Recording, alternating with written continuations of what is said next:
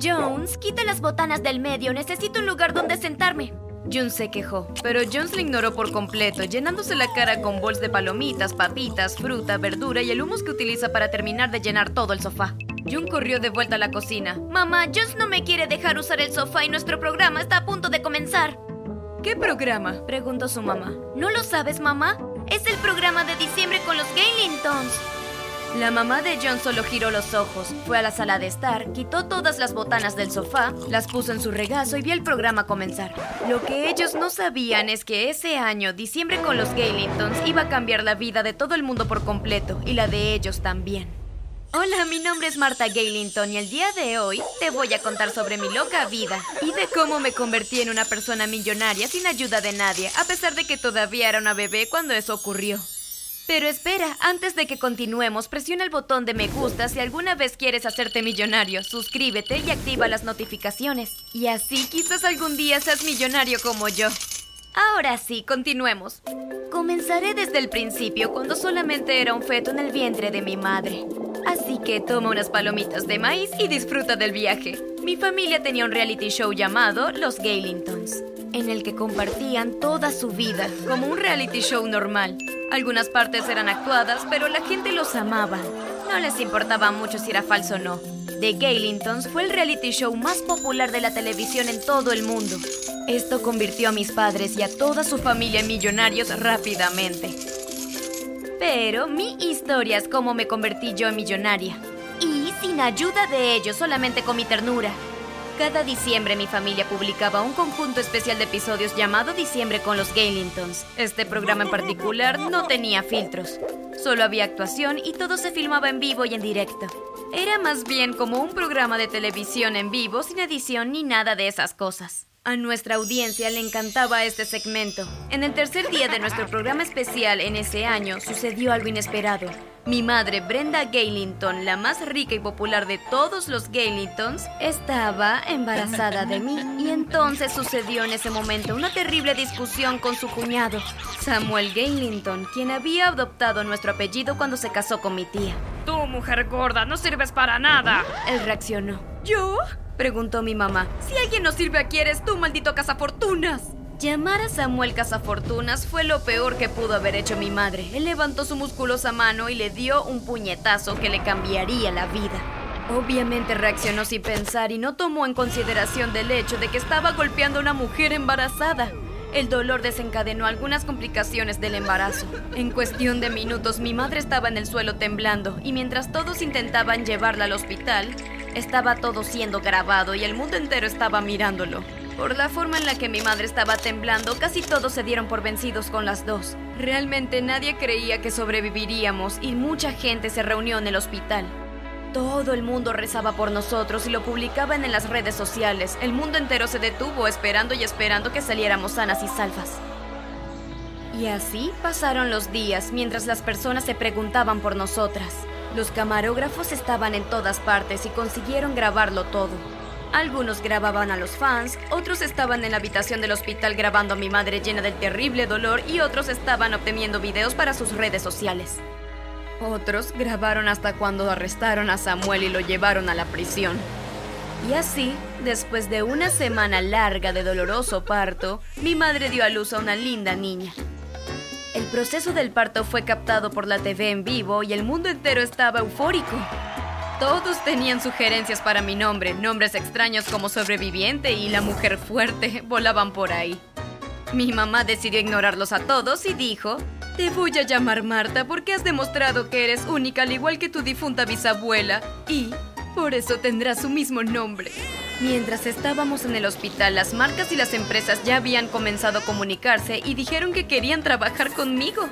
Luego me asignaron un manager que negociaría mis ofertas y consiguió los mejores contratos para mí.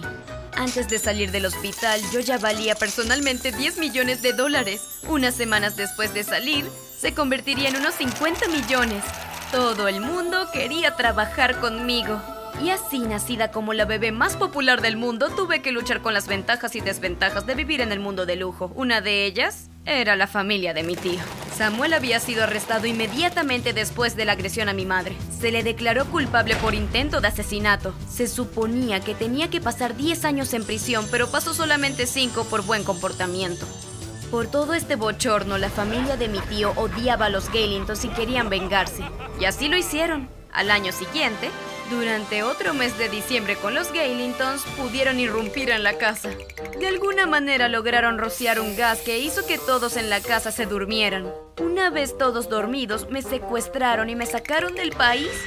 Cuando me desperté estaba muy asustada y confundida. Estaba rodeada de hombres con aspecto extraño, otros vestidos de negro y ni siquiera sabía dónde estaba. Empecé a llorar mucho. Ya basta, ya callen a ese bebé, insoportable. Ese fue el grito más aterrador. El tipo era enorme, literalmente parecía Hulk. Entonces uno de ellos me tomó de la caja donde me habían metido y empezaron a intentar calmarme. Olía sudor, humo y miedo. Lloré todavía más. Siguieron intentando callarme, incluso me dio una paleta, pero cuando más lo intentaban, más lloraba.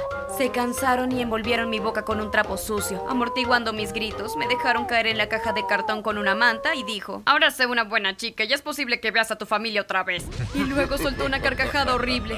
Nah, es broma, no los volverás a ver nunca más. Y luego esta vez todos se rieron. De vuelta a casa, todos finalmente se habían despertado. Mi mamá caminó adormilada hasta mi habitación para cargarme, pero yo ya no estaba allí. Inmediatamente corrieron a la sala de estar de la planta baja, esperando que alguien de la familia me estuviera cuidando, pero solo había una carta. Brenda, nos hemos llevado a tu querida Marta. Ahora sabrás lo que se siente perder a alguien. Si quieres ver a tu estúpida bebé de nuevo, lleva 10 mil millones a Venezuela. Habré sabido cuando llegues. No tengo idea de cómo lo harás, pero sé que puedes. Eres la persona más rica que conozco, así que vende tu casa o algo. Oh, por cierto, solo tienes tres días. Mi mamá se desmayó y despertó en el hospital. ¿Qué, qué está pasando? Preguntó mi madre confundida. Allí estaba mi padre. Amor, sabes que eres propensa a los accidentes. Te desmayaste y te golpeaste la cabeza con la mesa. Comenzaste a sangrar y tuvimos que traerte aquí a emergencias. Leí la carta que nos dejaron y pedí un préstamo en el banco. Luego resolveremos cómo pagarles el préstamo. Me voy a ir a Venezuela con el jet de inmediato. No creo que debas venir con nosotros, necesitas descansar. Puede ser muy peligroso, no sabemos qué podría pasar. Rió sarcásticamente. ¿Bromeas? Tráeme mi ropa. Mi papá rió nerviosamente. Eres demasiado terca, pero aún así te amo. Recuperemos a Marta.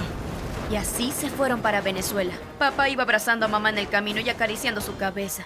Apenas aterrizaron, unos cuantos sujetos los rodearon. Dame esa maleta, dijo uno. No le daremos la maleta a nadie hasta ver a nuestra hija. Respondió mi papá y el chico rió. ¿Te gusta jugar, eh? Un señor interrumpió y dijo, Señor y señora, síganme. Los llevó hacia una camioneta negra y les cubrió los ojos. Se aferraron al maletín como si su vida dependiera de ello. Como no podían ver, quería asegurarse de que no se lo quitaran. Después de un rato, la camioneta se detuvo y fueron llevados adentro de un lugar. Por fin, las vendas fueron retiradas y se dieron cuenta de que los habían llevado a una azotea. Daniel, el hermano mayor de Samuel, le sonrió a mis padres. Señor y señora Gaylenton, la pareja más rica de todo el mundo, ¿verdad? ¿Dónde está? ¿Dónde está mi bebé? Preguntó mamá. Daniel, ¿de qué se trata todo esto? Solíamos ser amigos, no tenías que ir tan lejos. Puedes detener todo esto ahora y te perdonaré por todo, dijo papá, preocupado honestamente por Daniel. Quiero a mi bebé ahora, dijo mamá enfurecida. Cállense los dos. Amigos, los amigos nos envían a la cárcel, ¿o sí? ¿Siquiera te has preocupado cómo ha hecho mi familia para sobrevivir desde que lo encarcelaron? No somos amigos, nunca lo seremos. Así que solo dame el dinero y obtendrás a Marta. Sally, la hermana de Samuel, salió por una puerta oculta. Ella me sostenía. Mi boca todavía estaba cubierta por un trapo sucio. Mi mamá trató de correr hacia mí, pero Daniel la detuvo. Primero el dinero. Intervino. Mi mamá tomó el maletín de papá y corrió hacia Daniel. Le dio el dinero y comenzó a correr hacia mí con una gran sonrisa de alivio en su rostro. Sin embargo, antes de que pudiera llegar a mí, me balancearon y me arrojaron desde el techo de un rascacielos hacia mi muerte. ¡No! Gritaron mi mamá y mi papá al unísono. Pero antes de que pudieran hacer nada, ambos recibieron disparos en el pecho y cayeron al suelo.